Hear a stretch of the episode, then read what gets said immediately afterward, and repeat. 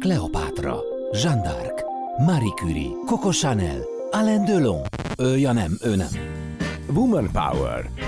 Portrék keret nélkül Kutasi Judittal. Karrier, kihívás, siker és kudarc. Inspiráló interjúk olyan emberekkel, akik egyébként nők.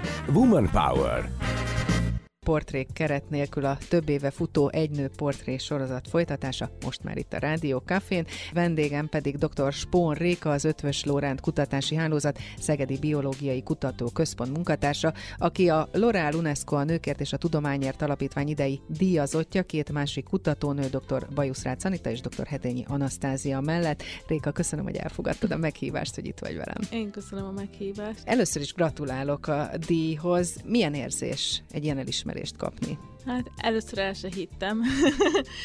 Sokszor el kellett magamba ismételni, hogy elhiggyem, hogy komolyan megnyertem. Mindig nekem így az önbizalmam az kicsit mögötte kullogott annak, hogy hol tartok épp, és ez, ez nagyon fontos, nagyon pozitív visszajelzés nekem arról, hogy jó úton haladok, és hogy merjek nagyot álmodni, és nagyon nagy motivációt is jelent. Egyébként egy ilyen ligába úgymond bekerülni, az egy presztist jelent, gondolom a kutatói pályán. Igen, és ha megnézzük, hogy a korábbi nyertesek mi mindent értek el azóta a kutatásaikban, akkor az jó magasra teszi a lécet, és nagyon motiváló és erőt adó látni. Még mielőtt belemegyünk a részletekbe, hogy mivel foglalkozol pontosan, mit kutatsz, és milyen eredményeket mutattál már fel eddig, kezdjük azzal, hogy miért a tudomány, miért a kutatás lett a te utad.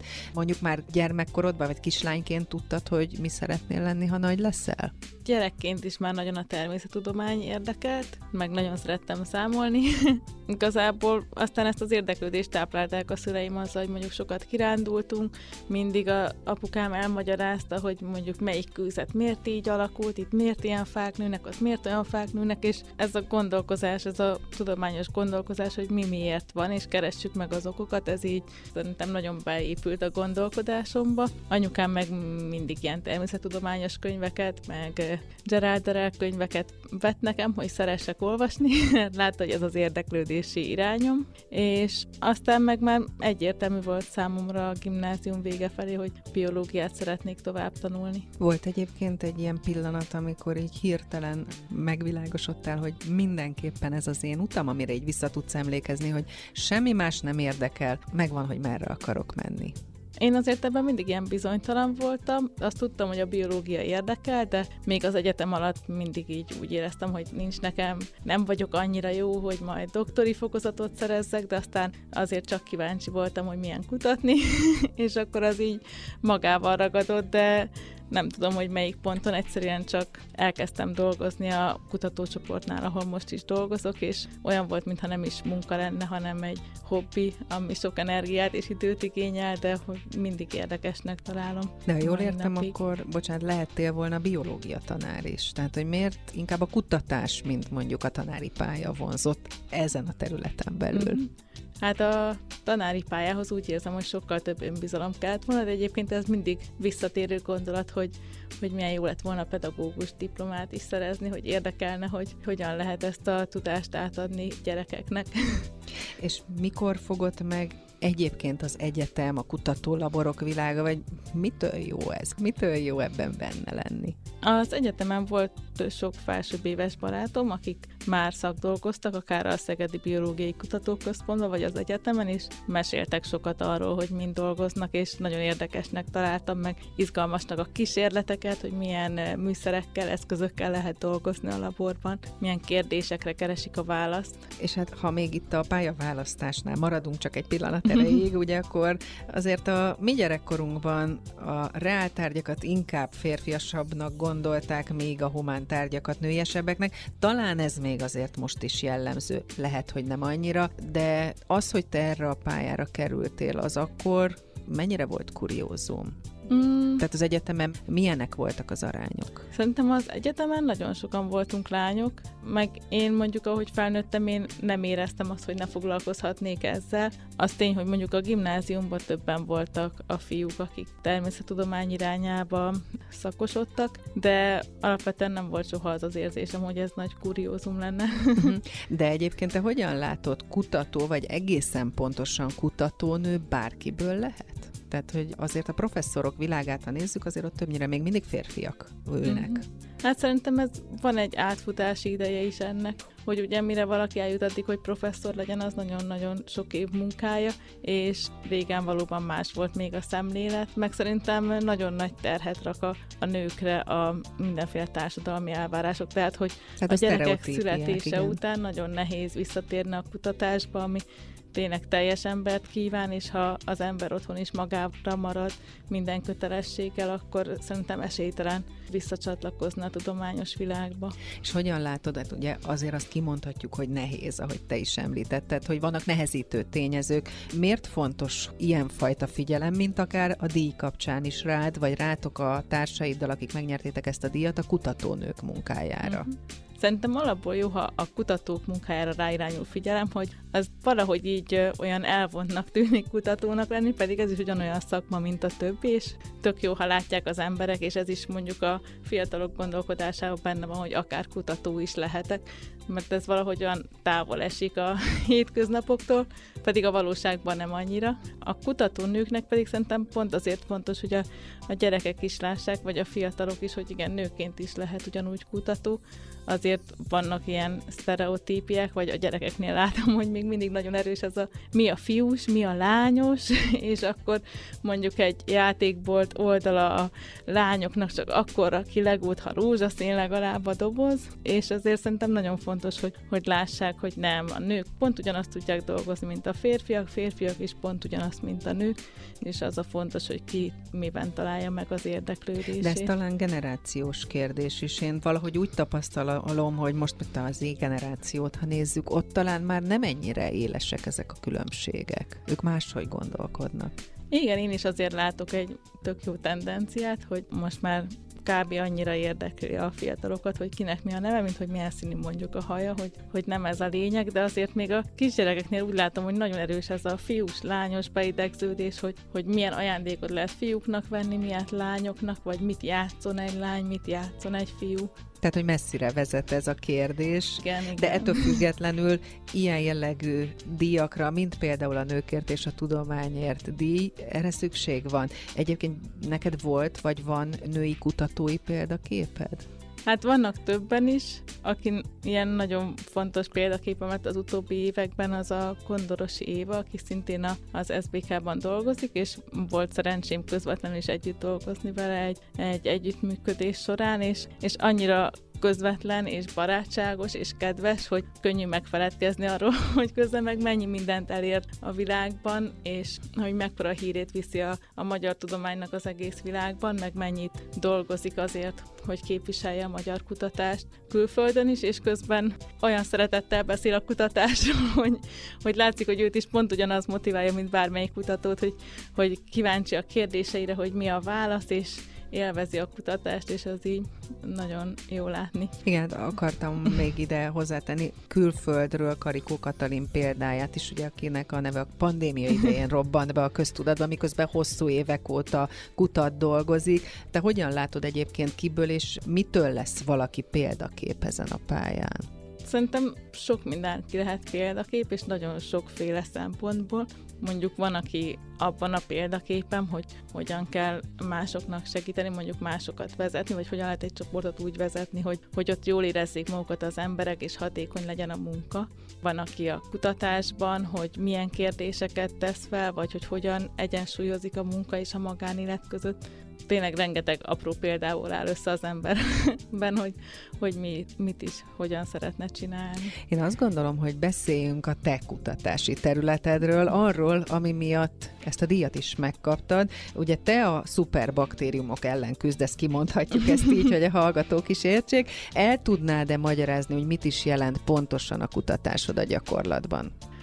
Mi kutatásunknak az a célja, hogy az ilyen szuperbaktériumokkal szemben új stratégiákat javasoljunk a gyógyszerfejlesztésnek. Tehát a baktériumok azok nagyon gyorsan tudnak minden környezethez alkalmazkodni, és ilyen környezetet jelent az antibiotikum terápia is. És, de ugye ugyanakkor az antibiotikum terápia egy nagyon fontos része a klinikumnak, szóval azt nem lehet csak úgy kizárni, hanem nyilván nagyon fontos használni, de ugyanakkor, amikor alkalmazkodik egy ilyen környezethez a baktérium, mint az antibiotikum, annak mindig van neki valami ára, hiszen meg kell módosítania kell a működésén, és ennek van valamilyen költsége. Nekünk csak rá kell jönni, hogy mi ez a költség, mi ez a gyenge pont, és ha olyan új antibiotikumokat fejlesztünk, ami ezt a gyenge pontot támadja, vagy akár kombinációban olyan antibiotikumot, ami két pontot támad, amikhez nem tud egyszerre alkalmazkodni a baktérium, akkor uh, tudnánk egy hosszú távú megoldást találni ezekre a szuperbaktériumokra. Tehát akkor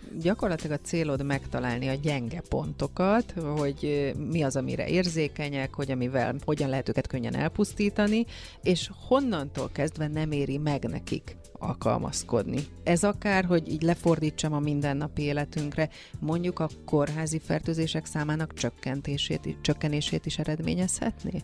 Igen, az lenne a cél. Hát, ha nem is a csökkentését, de hogy kezelhetővé váljanak a kórházi fertőzések.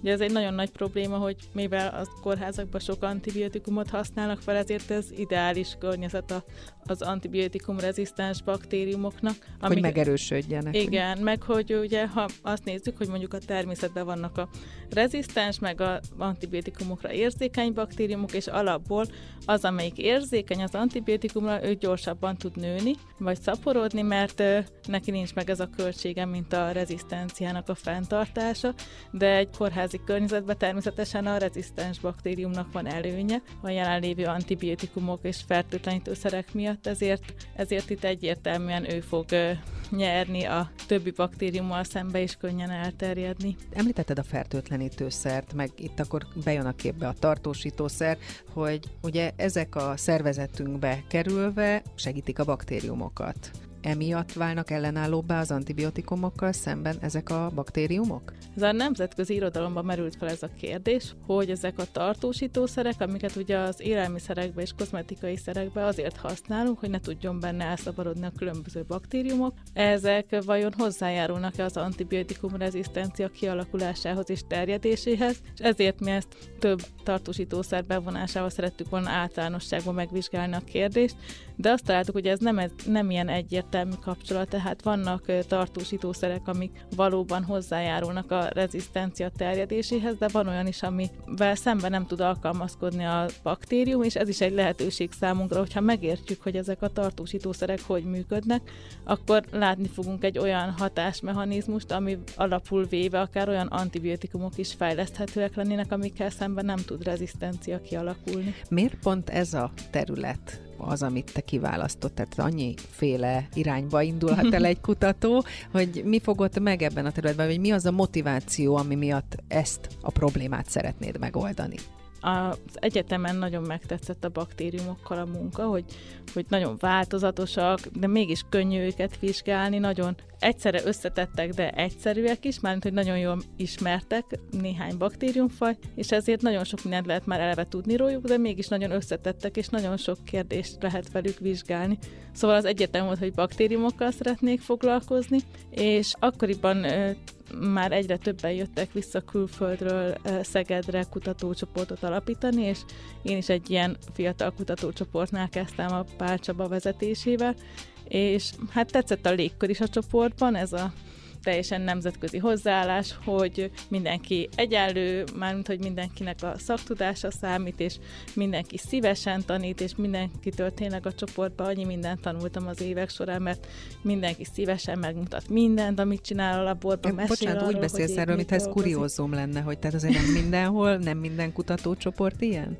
Hát azért úgy érzem, hogy az ilyen fiatal kutatócsoportokban sokkal jobban megvan ez a valódi csapatmunka, hogy tényleg nem egymással versengenek a csoporttagok, hanem együtt szeretnének elérni célokat. Most eszembe jutott ez a Covid előtt, Covid alatt, Covid után helyzet. Az utóbbi években ugye a koronavírus járvány miatt sokkal inkább előtérbe kerültek az antivirális, az antibakteriális dolgok. Ez hozzátett bármit a, a kutatásodhoz, vagy a kutatásotokhoz, mert hogy csapatban gondolkodsz, meg beszélsz, ha jól értem. Hát a fertőtlenítőszerekkel nagyon sokan elkezdtek azóta dolgozni, hogy ez milyen hatással lehet a baktériumok terjedésére. Igazából ezért is gondoltunk inkább a tartósítószerekre, ami egy ilyen nagyon elhanyagolt terület, de igazából aznak független a Covid-tól, egyszerűen csak felmerült a csoportban, hogy ez is milyen érdekes kutatási téma lehet, de egy konkrétan a COVID-hoz fűzhető kutatás a mi csoportunkban nincsen. De egyébként, ahogy így mondtam, hogy Covid előtt, Covid alatt, Covid után, azért ugye elmosolyott, tehát nyilván befolyásolta, vagy befolyásolja a munkátokat az elmúlt éveknek a különbözősége, vagy tehát, hogy tényleg ilyen szakaszokra lehet bontani, hogy mikor, hogyan lehetett dolgozni, hogy lehetett élni, hogy lehetett kutatni, befolyásolta ez a munkátokat? Nekem ami nagyon szembetűnő volt, hogy mennyire fontos lenne, hogy beszéljünk a tudományról, hogy ne egy ilyen elérhetetlen valami legyen, hanem hogy mindenki számára elérhető tudás legyen az, amit a, a kutatócsoportok találnak, eredmények. Itthon egyébként mennyire lehet egy ilyen témát kutatni mondjuk a nemzetközi viszonylathoz képest? Tehát milyen uh, súlyjal, vagy hogyan vagyunk benne a, a nemzetközi tudományos élet vérkeringésében? Én úgy érzem, hogy nagyon jól benne vagyunk, vagy tényleg akik hazajöttek Szegedre kutatócsoportot alapítani, ők egytől egyig elismert, világszinten elismert kutatók, és nagyon jó csoportok vannak, és minden irányba világszínvonalú kutatás zajlik körülöttünk is, szóval nagyon inspiráló környezet, és nagyon sokat lehet tanulni, és tényleg én pont ugyanúgy érzem, mintha bármelyik kutatóintézetbe dolgoznék a világon. És olyan jó látni, hogy te egy mosolyogva beszélsz a munkádról, és hogy így abszolút lelkes vagy. Hogyha egy pillanatra még visszatérünk a, arra a díjra, amit most megkaptál, mit lendíthet egy ilyen elismerés egy kutatónő karrierjén vagy lehetőségein? Ez számít? Azt szerintem nagyon sokat ad az ember önéletrajzához, hogyha ez a díj szerepel benne, szóval ennek nagyon nagy presztízse van, és ez is egy olyan díj, amit ráadásul nemzetközileg elismernek, nem csak az országban ismernek, szóval nagyon sokat ad hozzá. Gondolkoztál egyébként abban, hogy nemzetközi karriert is építs majd a jövőben? Tehát, hogy ez mennyire van benne egy kutató fejében ma Magyarországon? Igazából az elvárás is, mármint nekem most én ugye már megvan a doktori fokozatom, és posztdoktor kutatóként dolgozom, és innen már csak úgy tud az ember tovább lépni, hogyha csoportvezető szeretne lenni, hogyha fel tudja mutatni, hogy külföldön is megállta a helyét, és egy külföldi ösztöndias utat, kutatási utat egy két-három-öt év alatt sikeresen megcsinált egyedül. Amit igazából látom is a logikáját, mert tényleg nagyon nagy felelősség kutatócsoportot vezetni, és ez egy ilyen jó próbatétel, meg nagyon fontos a külföldi tapasztalatszerzés hozzá, de nyilván egyébként női kutatóként pont ez is egy, egy nagyon fontos üvegplafon, hogy külföldre így gyerekekkel kimenni néhány évre, azért, hogy egy ilyen ösztöndíj programot végigcsináljon az ember, az, az azért nehéz. Woman Power. Portrék keret nélkül Kutasi Judittal.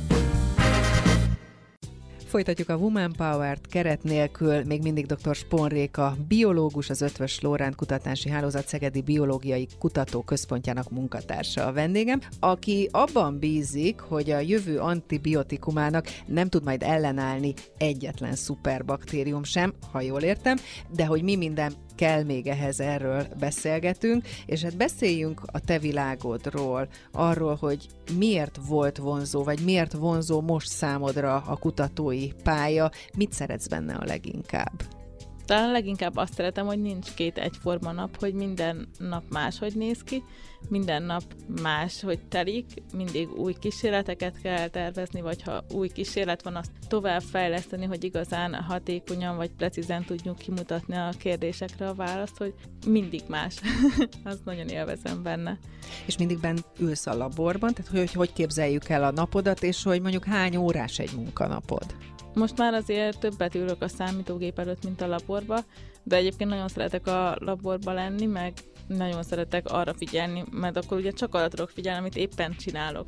A kísérletet, és ez így kikapcsolódásnak is élem meg de most már ugye inkább több időt töltök azzal, hogy mondjuk szakdolgozóknak megmutatom, hogy, hogy melyik kísérletnek mi a protokollja, hogy mire kell figyelni közben, hogy tudjuk kiértékelni az eredményeket, meg maga az eredmény kiértékelés, meg összefoglalás jobban most már a munkám része. És egyébként tapasztalatod szerint mekkora a verseny a kutatói pályán, mondhatjuk úgy, a te világodban?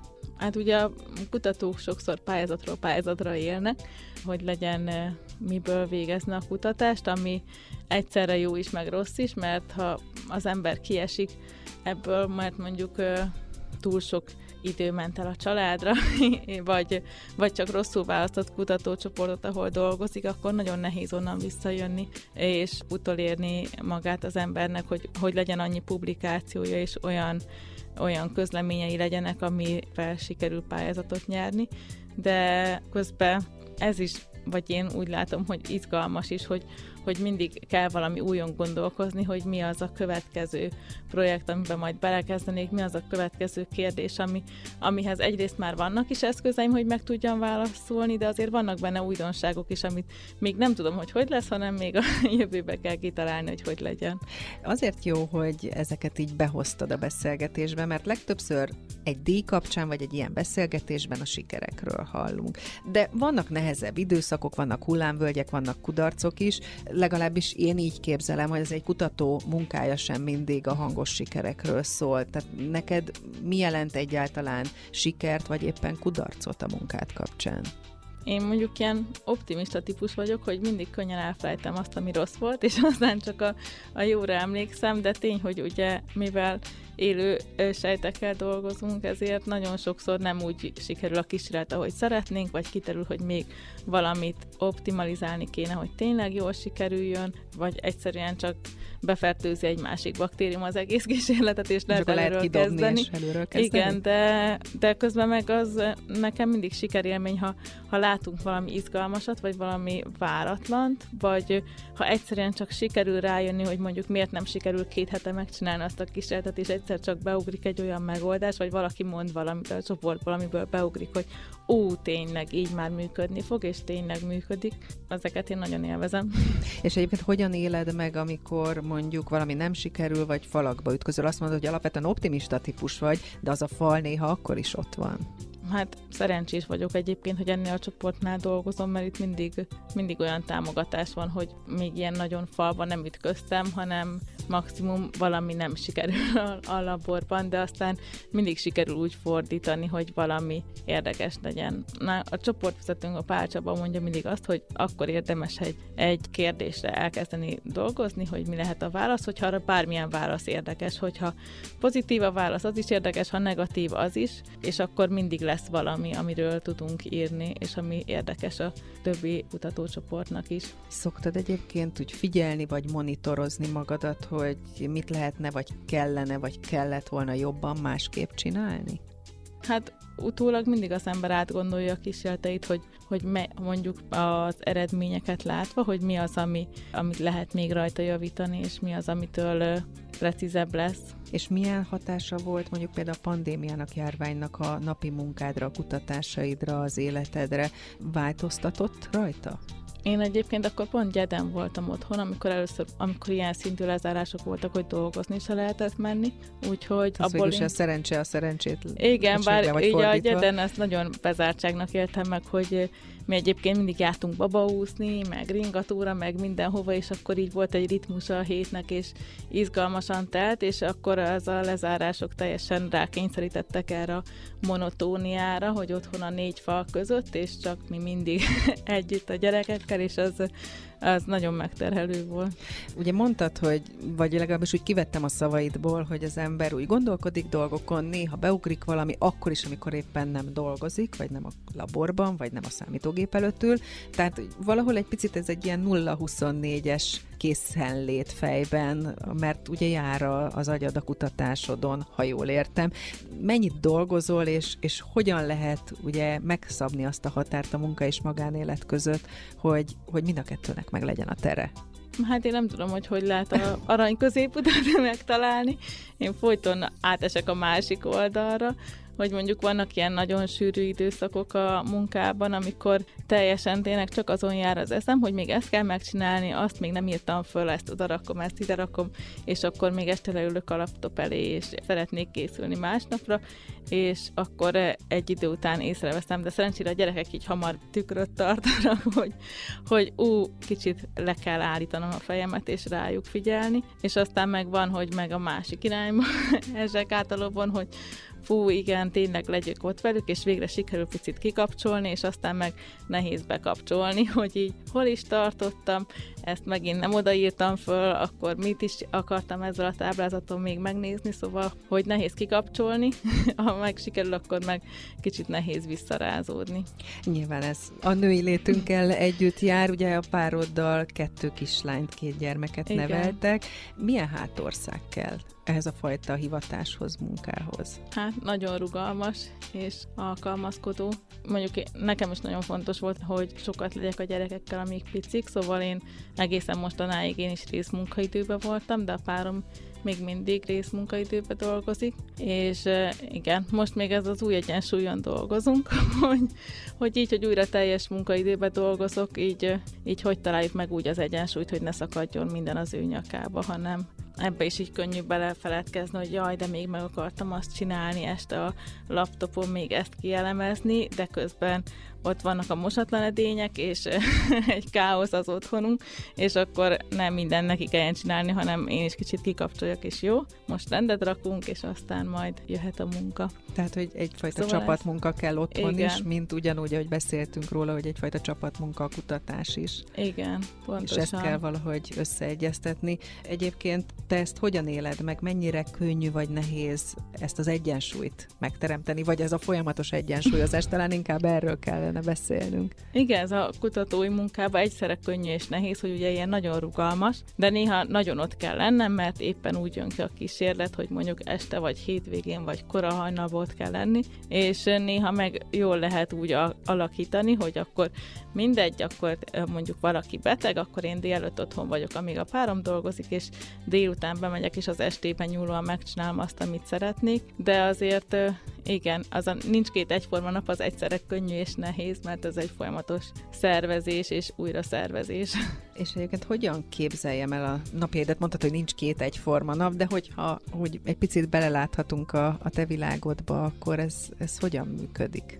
Mm, reggel a párom megy korán dolgozni, úgyhogy általában én viszem a gyerekeket óvodába meg iskolába, és hát most ez az iskola is egy új dolog, amihez szokunk, hogy utána én is megyek a nagylányunkért az iskolába, mert az, az én munkahelyemhez van közel az iskola, szóval addig pedig igyekszem, hogy megtervezni, hogy pontosan miket szeretnék befejezni addigra, mire neki vége az iskolának, és aztán napközben nagyon arra figyelni, hogy ez tényleg menjen, és ne legyen üres járat, hanem haladjak a, a munkával, és akkor uh, utána, hát ugye együtt vagyunk is itt otthon, kikapcsolódunk, és aztán hát azért most így nagyon sokszor van, hogy este még leülök a számítógép elé dolgozni. Most arról beszélünk, hogy milyen a kutatói pálya, vagy a tudományos munka, meg hogy hogyan telik egy napod, és most itt ülsz egy rádiós stúdióban, tehát ez úgy nem volt benne a képletben eredetileg, gondolom. Hogyan éled meg ezt a fajta érdeklődést? Mm, régóta kíváncsi voltam, vagy ugye, ugye a Covid járvány alatt főleg úgy éreztem, hogy nagyon fontos lenne kommunikálni a kutatásainkról, szóval tök örülök a lehetőségnek, hogy beszélhetek arról, hogy, hogy mind dolgozunk, és hogy megtanulhatom, hogy hogyan mondjam el ezt közérthetően. És mit gondolsz, hogy mit tapasztalsz, milyen készségek, képességek szükségesek ahhoz, hogy valaki a te területeden, a tudományos területen sikeres, eredményes legyen? Nagyon fontos ugye a tudományos érdeklődés, hogy motiválja az, hogy van egy kérdés, és arra szeretné látni a választ, és fontos, hogy lazán tudja venni a sikertelenségeket, amikor nem jön össze valami, hogy könnyen tovább lépjen az ilyen laborkudarcokon, és egyből a tervezésre tovább lépni, hogy akkor hogyan lehetne máshogy csinálni, hogy jó legyen. Meg hát nagyon fontos a csapatmunka, szerintem anélkül nem lehet eredményt elérni, hogy, hogy mindenki beleadja a saját nézőpontját, a saját tudását. Annyira egyedi tényleg, hogy ugyanarról a problémáról kinek mi jut az eszébe, hogy minél több emberrel dolgozzunk együtt, vagy minél több mindenkivel beszélem át, mondjuk ha valamilyen probléma van a laborban, annál könnyebb megtalálni a megoldást, és annál teljesebb lesz a kérdésünkre a válasz. És mi izgat a legjobban a munkádban, a szakmádban most? Hát most ezeknél a tartósítószereknél, hogy miért nincs rájuk reziszt, vagy miért nem tud hozzájuk alkalmazkodni bizonyos tartósítószerekhez a baktérium, amit elég nehéz megválaszolni, és nagyon sok új kísérletet kell kitalálnunk, vagy megtalálnunk az irodalomba mankukat, hogy hogyan tudnánk ezt megvizsgálni, és közben nagyon érdekes lehet, hogy, hogy mi lesz a vége, mi lesz a megoldás, lehet vajon hasznosítani később az antibiotikum fejlesztésben. Mennyire keresed mondjuk az új dolgokat, a napi kihívásokat a munkádban? Szerintem az tele van új dologgal. ha keresem, ha nem, mindig van valami újdonság. Véleményed szerint, ugye beszéltünk a példaképekről valamelyest már, hogy, hogy ki lehet példakép a kutatói pályán, de milyen inspiráció lehetsz más kutatók, fiatal kutatónők számára te? Végül is most így a reflektorfénybe kerültél két másik társaddal együtt. Hát, ezen még nem is gondolkoztam soha. De talán abból, hogy, hogy fontos, hogy a munkahely ne nyomja el a magánéletet, és hogy én legalábbis arra törekszem, hogy, hogy kihasználjam, hogy most kicsik a gyerekek, és most fontos nekik, hogy velük legyünk, és hogy annyit legyek velük, amennyit csak tudok, és akkor tényleg fejben is ott legyek velük. És aztán igazából még nem látom, hogy ennek milyen ára lesz a karrieremre nézem, mert az, az hosszú távon fog kiderülni, hogy az, hogy most mondjuk eddig részmunkaidőben dolgoztam, annak annak mi lesz a vége, de hogy látszódjon, hogy, hogy attól még, hogy az ember időt a családjára, még lehet uh, sikeres kutatást végezni, bízom benne, hogy, hogy ez látszani fog. Anitával, illetve Anasztáziával beszéltünk arról, hogy azért az akadémiai világban rettentően alul reprezentáltak a nők. A tudományos közegben szerinted ezen hogyan mennyi idő alatt lehetne változtatni, vagy mi kell ahhoz, hogy ez a változás ez megtörténjen? Szerintem az idő kell hozzá, hogy ugye nagyon sokat kell tenni az asztalra, mire valaki eljut az akadémiáig, és ezért a változás is nagyon lassú, és mondjuk lehet, hogy a mi generációnkban már egyértelmű, hogy teljesen mindegy az ember neme a tudása szempontjából, de mire a mi generációnk eljut oda, hogy feltöltse az akadémiát, az azért évtizedekbe kerül. És hát ugye arról beszéltünk, hogy a te kutatási területed a szuperbaktériumok világa, hogy hogyan lehet ezek ellen küzdeni, hogyan lehet megállt parancsolni, például akár a kórházi fertőzéseknek, vagy olyan helyzeteknek, amikor már egy antibiotikummal tehetetlen az orvos. Mit gondolsz, hogy hát egy-egy ilyen kutatás éveket vesz igénybe? Mennyi idő alatt lehet eredményeket elérni? Igen, ugye a gyógyszerfejlesztés az egy nagyon hosszú és összetett folyamat, mert amikor már van egy jónak tűnő molekula, ami ígéretes gyógyszerfejlesztésnek, még ugye mindent le kell rajta tesztelni. Egyrészt, hogy megfelelően hatékony-e, a testünkben egészen más, hogy működik, ugye, mint akárhogy próbáljuk a laborban ezt előre letesztelni, és hogy biztos, hogy nem árt-e a másik fontos kérdés, szóval ez egy ilyen 10-15 éves folyamat, mire a már megtalált ígéretes molekulából gyógyszer lesz a polcokon, és mi még ennek az előlépését csináljuk, hogy, hogy mi a alapján érdemes ezeket a molekulákat fejleszteni, hogy, hogy fontos, hogy figyelembe vegyük, hogy később ne tudjon rá rezisztencia kialakulni, és ilyen támpontokat adjunk például, hogy milyen hatásmechanizmus az, amit keresnünk kell egy molekulában, amihez nem tud a baktérium alkalmazkodni, mi az, ami hosszú távon is hatékony lesz, hiszen ha 10-15 év kifejleszteni egy gyógyszert, és utána pár év alatt megjelenik és elterjed a rezisztencia rá, az mindenkinek rossz befektetés, és pont emiatt áll most az antibiotikum fejlesztés úgy, hogy, hogy szinte egyáltalán nem jelennek meg új antibiotikumok a piacon, mert ez, ez így nem gazdaságos és nem fenntartható. Tehát azért nagyon fontos, hogyha tudományról, kutatásról beszélünk, az, hogy ugye lépést tartsunk a korral, hogy ez költséghatékonyan történjen, a digitalizáció nyújtotta lehetőségeket figyelembe véve minél gyorsabban történjen, tehát egy versenyfutás az idővel és a pénzzel, ha jól értem mindez. Igen, meg a baktériumokkal. Ők ugye, mivel gyorsabban szaporodnak, gyorsabban alkalmazkodnak, és ha stratégiában nem tudunk eléjük kerülni, akkor mindig mögöttük fogunk kullogni ebbe a fegyverkezési versenybe versenyben. Igen, tehát hogy egy picit azért jobban látjuk, hogy ti se tudtok hátradőlni a kutatói székben, mert hogy az idő titeket is sürget, ha Igen. jól értem. Kutatóként egyébként mire mennyi időtök van? Ugye ez egy, ez egy elmélyülés, egy fanatikus elmélyülés, azt gondolom, hogy ha benne van az ember, akkor akár éjjel-nappal pörög ezen az agya. Hány órásak a munkanapjaid emiatt most? Hát én ezt így nem tudom összeszámolni, mert tényleg a párom mondja mindig, hogy hordjak magamnál egy lapot, és írogassam fel magamnak, hogy mennyit dolgozok, mert én mindig azt mondom neki, hogy aj, megint nem sikerült annyit haladni, mint szerettem volna, és ő mindig mondja, hogy tehogy nem, hát nem is csináltál más. Mondjuk a home office-ban nagyon könnyű így beleveszni ebbe, hogy se vége, se hossza a munkának, mert nem is veszem észre, hogy hogy eltelt az idő, meg tényleg mindig könnyű rajta dolgozni, szóval nem tudom megmondani. De egy picit ez egy ilyen a munkám a hobbim, és a hobbim a munkám érzés? Igen, meg hogy tényleg akkor jutnak az embernek a legjobb ötletek az eszébe, amikor nem erőlteti, hanem valami teljesen más csinálok. Régen úgy nagyon szerettem, hogy mindig biciklivel járok dolgozni, és a biciklin gondolkoztam még hazafele, és akkor az így le is zárta a munkás, sokkal jobban oda tudtam figyelni otthon már a családra, meg akkor még így valahogy így mozgás közben mindig jobb ötleteim vannak. az így felpörgeti talán az agyamat is, vagy a keringés, és sokkal jobb ötleteim lesznek. Most, hogy mindig én megyek a nagylányunkért, vagy sokszor az iskolába, ezért így nehéz, hogy már testben már ott is vagyok érte, mert közel van, de még fejben nem ott vagyok.